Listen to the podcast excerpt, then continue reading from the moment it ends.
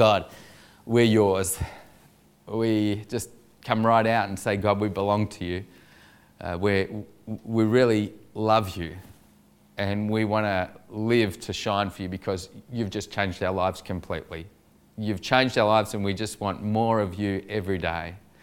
And so, as we gather together tonight, God, we just want to cry out for your, um, your glory to be seen in this city and in this world. And we cry out for those right now who are in real trouble. God, we think of people in Israel and Palestine and the conflict that's going on, and so many have lost their lives. And God, the escalation of war just seems to be inevitable. But God, we know that with man, things like this coming to an end are impossible, but God, with you, all things are possible. So we cry out, God, would, would you help to bring peace to this region? God, we pray that as people discuss the UN and everybody tries to seek to find some negotiation to take place, that innocent lives would, would not be lost and that many people's lives would be spared. God, we just cry out for this area. Lift the people up before you. God, we think of those that have killed, been killed in the tsunami uh, recently, and we just, our heart breaks for Indonesia, God, and we think of just the, the number of lives that have been lost through this second tsunami now, and also through this um, volcano earlier on. And God, we just ask that you'd have, you'd be helping raise up people in that area to help in that region. Oh God, we lift up those people to you. And God, tonight we want to pray for the people of Malawi. Uh, we have already grown to start to love them more and more. And as we've given to try and help, we just pray right now the things that we've given would be helping already now to make a difference in Malawi. God, we pray for the Gervins, uh, for, for the Gervin family as they work in translation. And God, we pray for the Wilmots, and we just ask that you would be helping them to equip and to train people in agriculture. And God, we pray that our giving would continue to make a difference. Oh Lord, tonight, thank you that you're here. Your word promises that you're here. And we want you to speak to us and to challenge us and to change us to become more like you. Thank you, God, for this opportunity. In Jesus' name, amen. Is the mic on? Hello? It's all right. Good. Sorry. How's everyone going anyway? Good? Good. It's hard to reply, isn't it? You know, if you don't know what to say.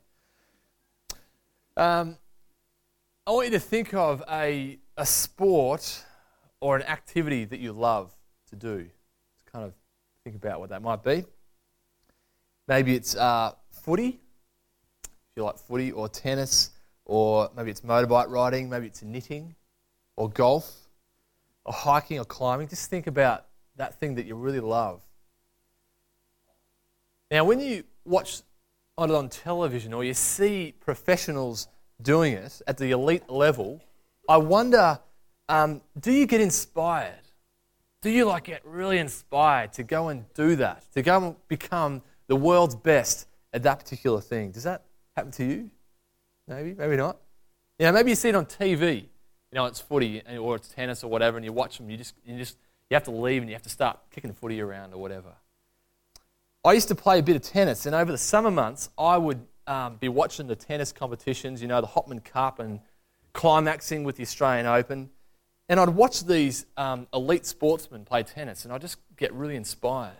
And I'd kind of leave I'd leave, uh, or I'd stop watching the tennis and I'd call up my mate Pete and we'd storm the, a local tennis court, whichever one we could get on for free, and we'd built the ball around and we'd just be getting, yeah, let's go. We're going to become the world's best tennis players and we just get inspired.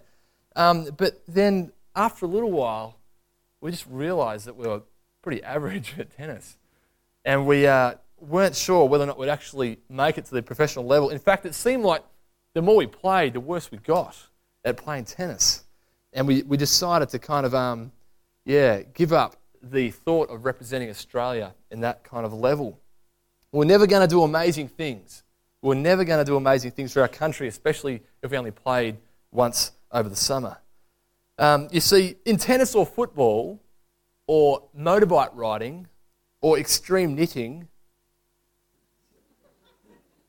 the average, the average don't do amazing things. That's just tends to be the way it goes, yeah? If you're not really good, you don't do amazing things. But with the work of God, with God's pro circuit, if you like, this is all flipped on its head. See, God uses average people to do amazing things for Him. You know, maybe you leave church on a Sunday night and you get inspired, you get fired up to live full on for Christ, but by Monday or Tuesday or Wednesday, you recognize that you're just average or you just can't quite meet your expectations. Well, if this is you, I just want to encourage you to listen tonight because God wants to do amazing things through you for Him. The reading from tonight comes from the book of Acts. It's actually the last um, sermon we're actually going to do from the book before we launch into something else. Um, so if you can turn to Acts chapter 4, we're going to read from verse 1 to 22. It's Acts chapter 4, 1 to 22.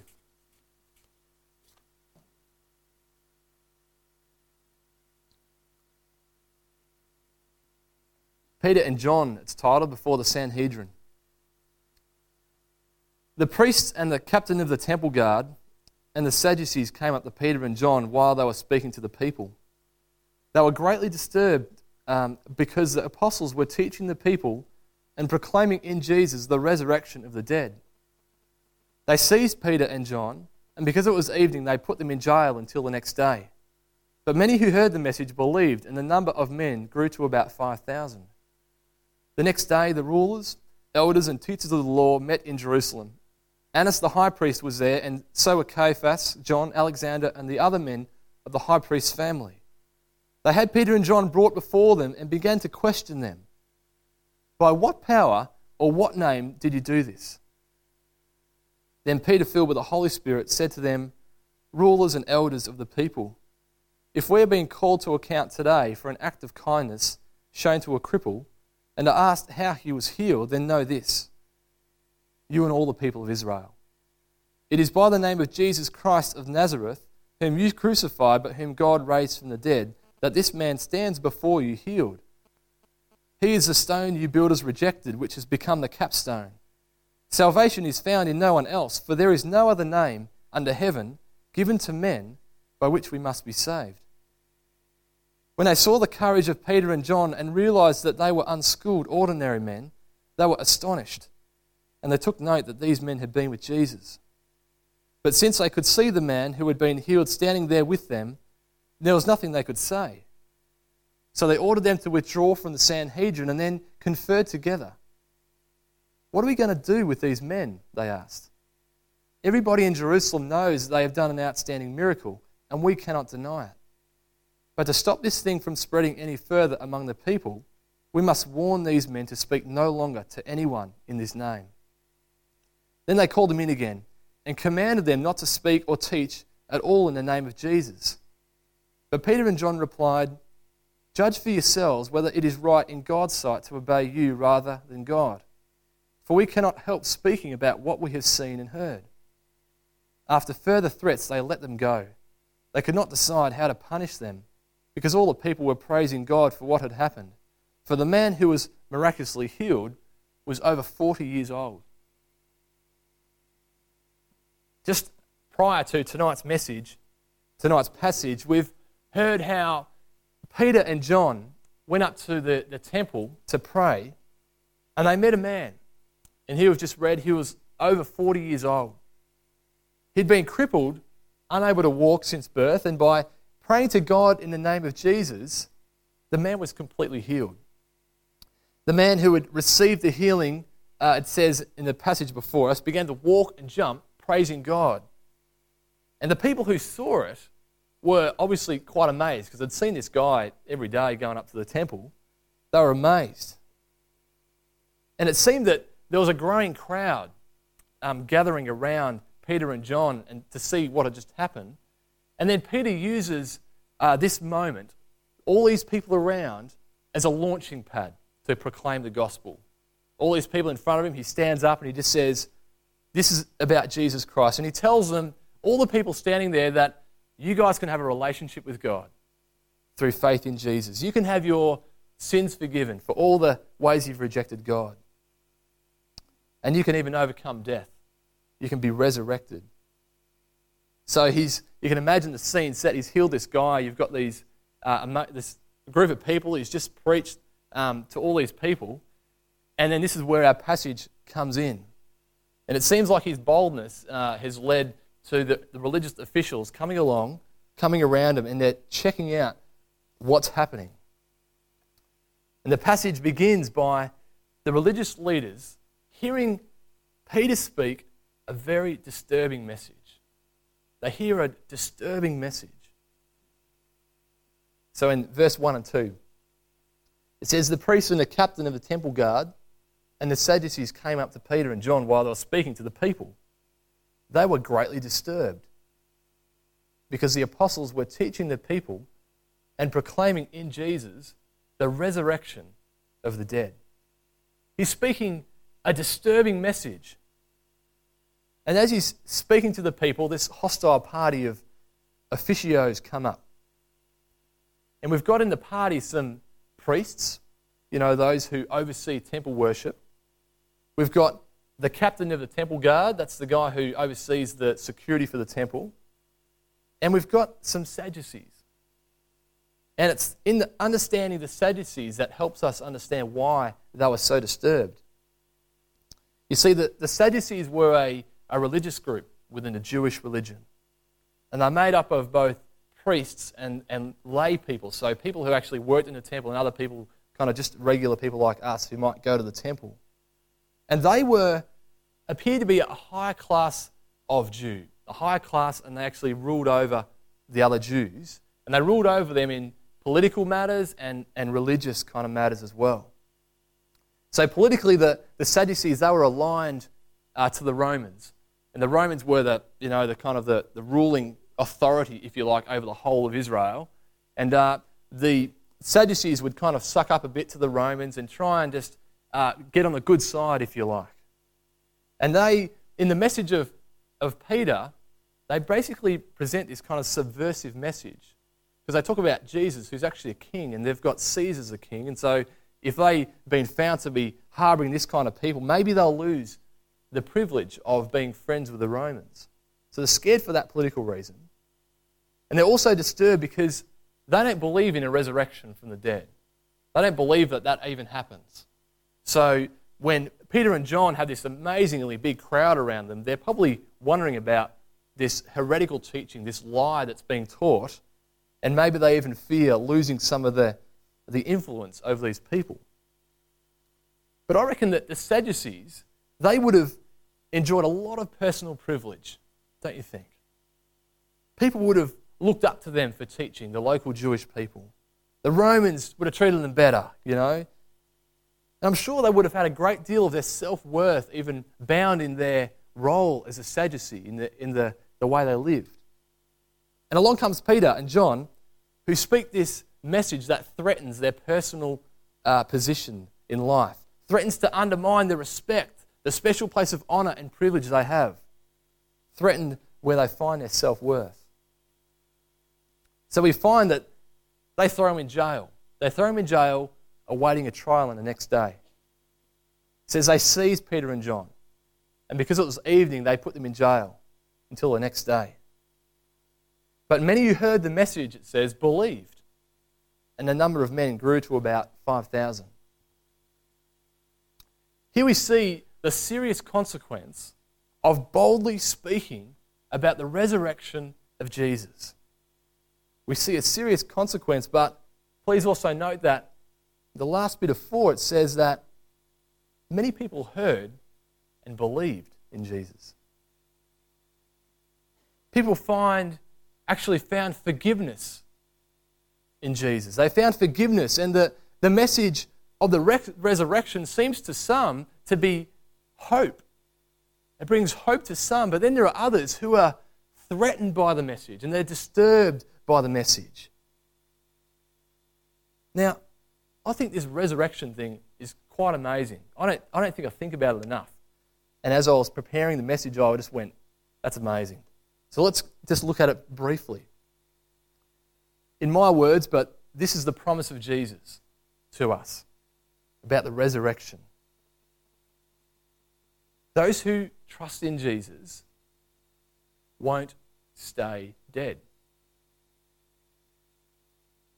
Does that sound a little bit amazing to you? Those, if you hear, if you trust in Jesus, you won't stay dead. Kind of think on that. If you trust in Jesus, you won't stay dead. We might die a physical death. But then, Jesus will rise us to life. He will rise us from death. That is profound. I just want to think about that a bit more. I just want to kind of reflect on that. And you see, the only reason we have death in the world is because there is sin, because people sin against God. Death, you know, is the result of sin. So that if you have your sins forgiven in Jesus, if you trust in Jesus for your forgiveness of your sins, your sins are forgiven, and you'll overcome death. You'll be resurrected. So when we hear about Jesus' resurrection, that's our hope of our future resurrection. Now, for some, this means hope. This is amazing hope. And especially for us here tonight. Because no matter what you're going through, it doesn't matter what you're going through, no matter how close to death you might be, no matter how close a Christian friend or relative is to death, death for you is not the end. It's not the end. It's simply the moment when things get exciting and we enter into a relationship, we just get resurrected to be with God. But for others, the resurrection is threatening. And I think it's because it means engaging with death. You know, I think the majority of people don't want to think about death, they just want to enjoy life. You know, live in some kind of denial of the fate that actually lies before every person. So if we talking seriously about death, it's threatening because it undermines the safe position that a lot of people are in. Their position, which is not to engage with what's going to happen up here sometime. So, do you have hope in the resurrection? Or does this message threaten your position on life, which might actually be denying truly engaging with death? Now, if you're someone who has put their trust in Jesus, the promise of resurrection is your hope, is your hope, and it's your future reality. But we also have the task of communicating this message that will disturb some people, but will also bring hope. You know, and when we do, we can expect that people are going to be put out. Some people, we're going to get offside. Some people are going to be quite angry with us for that. But others are going to hear the message and believe. Well, the, the religious officials might have thought that Peter would get the hint to shut up about speaking the message. But no, he appears to be a sucker for punishment. In verses 5 to 7, we read that he's brought before the bigwigs, he's put on trial, and they ask him a question. They say, By what name, or by what power, or what name did you do this? Now, this is Peter's opportunity to back down very quickly or run or whatever, to ask for mercy, maybe plead ignorance about what he was actually saying. At least do something to save his hide. Now, I think that at this point, no small alarm bells are going off in Peter's head. No small alarm bells. He's been at that same trial where Jesus was tried and put to death, smashed and nailed on a cross. Now, no small alarm bells for Peter, maybe more like the world's biggest gong with the Incredible Hulk smashing it in his head, saying, You're going to die. But what does he do? Does he balk? Does he actually pander? No he launches into this courageous proclamation about the same disturbing message. His courage is amazing. He says, Rulers and elders of the people. If we're going to be called to account today for an act of kindness shown to a cripple, and are asked how he was healed, then know this, you and all people of Israel. It is by the name of Jesus Christ of Nazareth, whom you crucified, but whom God raised from the dead, that this man stands before you healed. Please notice his tact and diplomacy as he accuses the religious officials and the entire nation of Israel that they just murdered Jesus. Know this, you and all the people of Israel. You crucified him, God raised him. It's not exactly uh, the kind of pattern for how you win friends and influence people. But he continues on. His boldness is amazing. He says, and he quotes Psalm 118, verse 22. He says, he is, Jesus is the stone you builders rejected, which has become the capstone, which is a key foundational rock in any building back in the time. The stone you builders rejected has become the capstone. Salvation is found in no one else, for there is no other name under heaven given to men by which we must be saved. Now, in short, Psalm 118 has the psalmist writing about the Lord, the Lord God, who is, uh, you know, the, it was written quite some time ago, and it was written about how their God delivered Israel from the hands of the enemies. And so he's, he's quoting about the Lord God who delivers, the Lord who is God who, who saves people.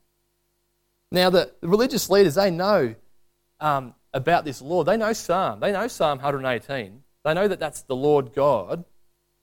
But Peter says, you know, the one you believe in, the one you claim to come and worship here at the temple, the one under Psalm 118, he is none other than Jesus Christ.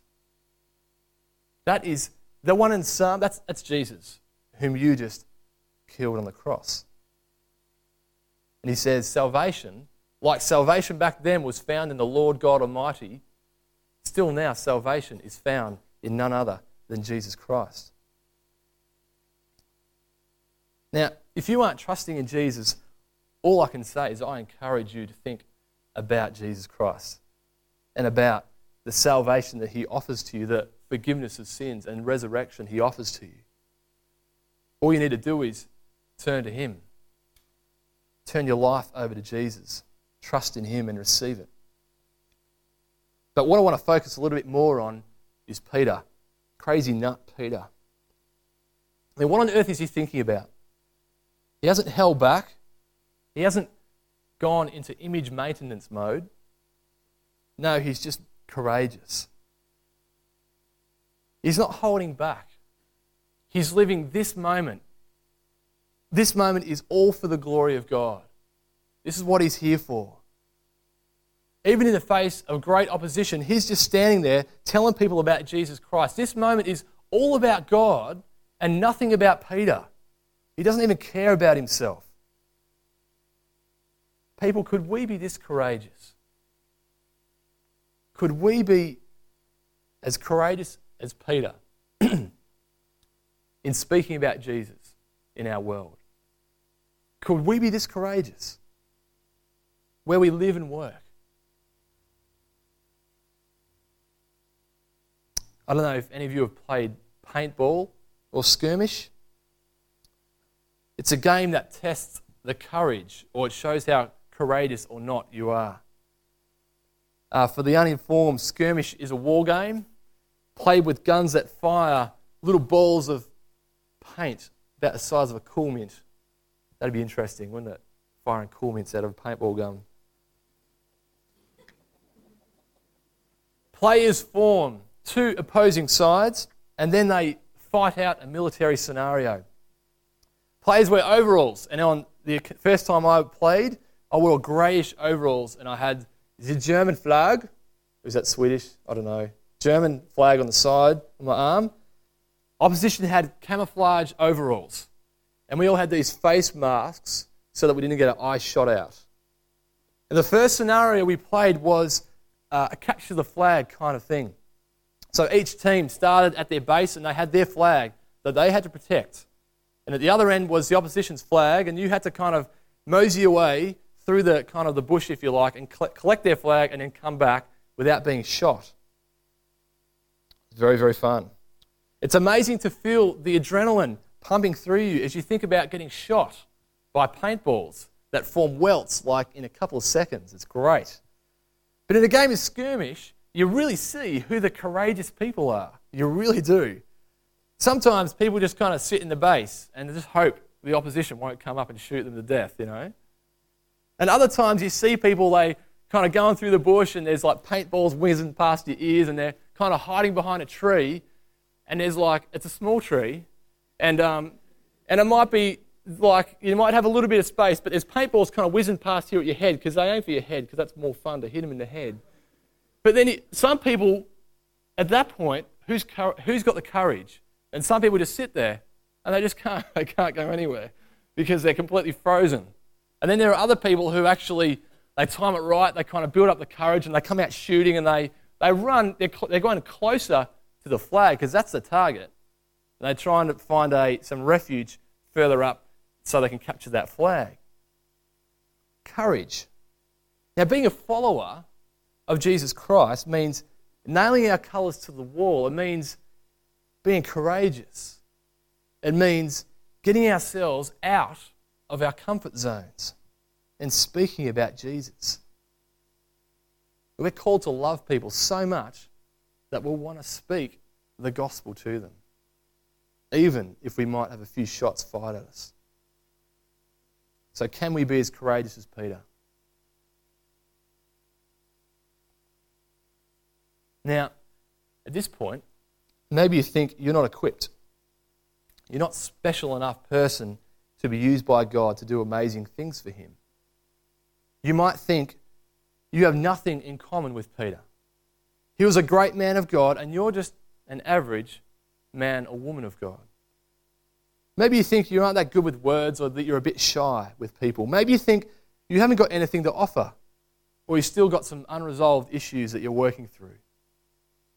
Or I haven't got enough personal strength to do that kind of thing. Well, if this is you, listen to the next part because it's very encouraging. Verse 13 reads This is the, the religious officios. It says, When they saw the courage of Peter and John, and realized that they were unschooled, ordinary men, they were astonished. And they took note that these men had been with Jesus.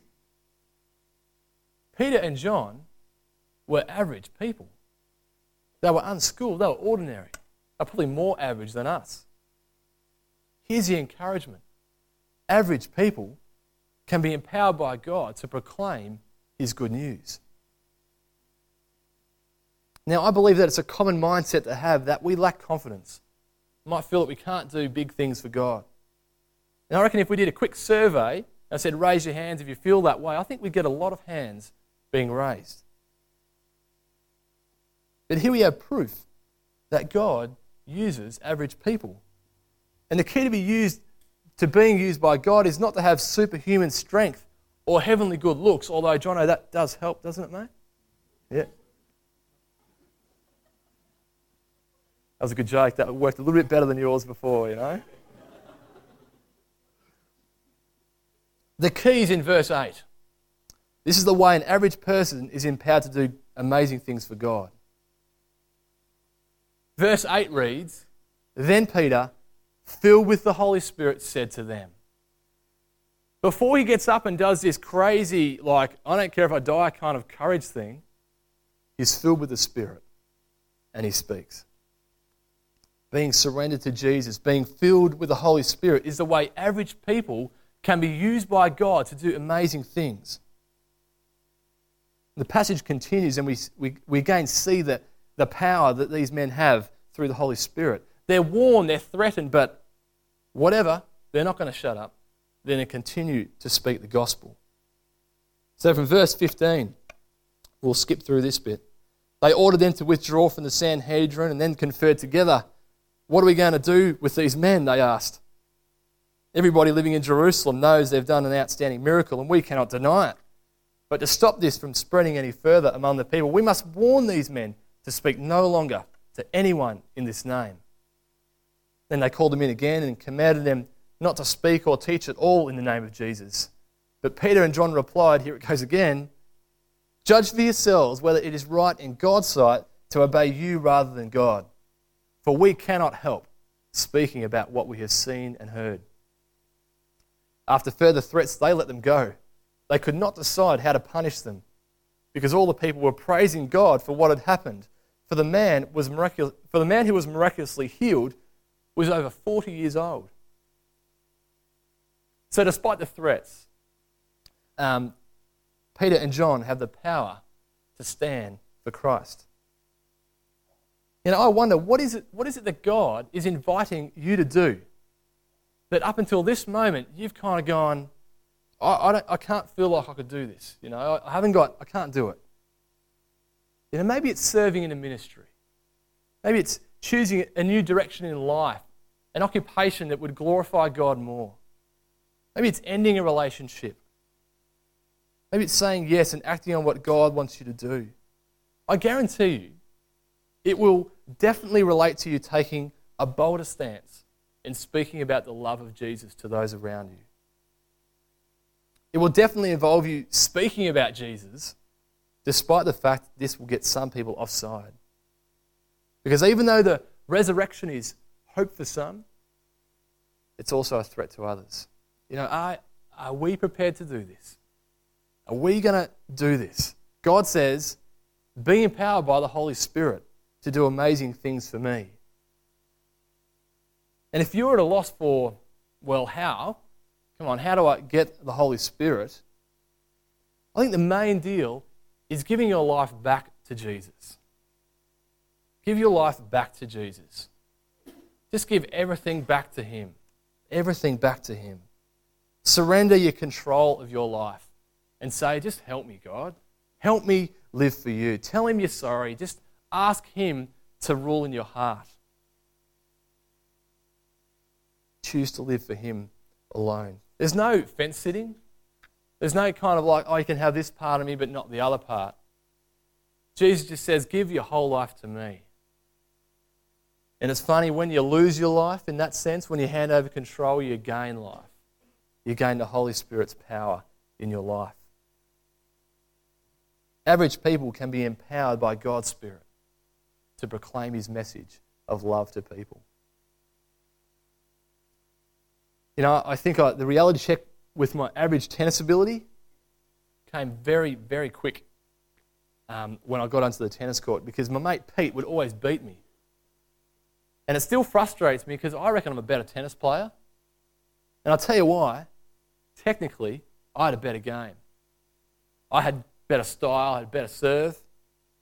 But it seemed that Pete, he was better under like composure, like those tight moments, he'd kind of like pull out the big guns and he'd kind of knuckle in, and I'd just lose the plot and hit the ball all over the joint. Pete gave me the reality check I, that I was indeed an average tennis player. I wonder how you feel tonight about your faith in God, about your relationship with God. You know, do you sit here and contemplate your potential in God? Do you contemplate your potential, or do you just think on your inadequacy?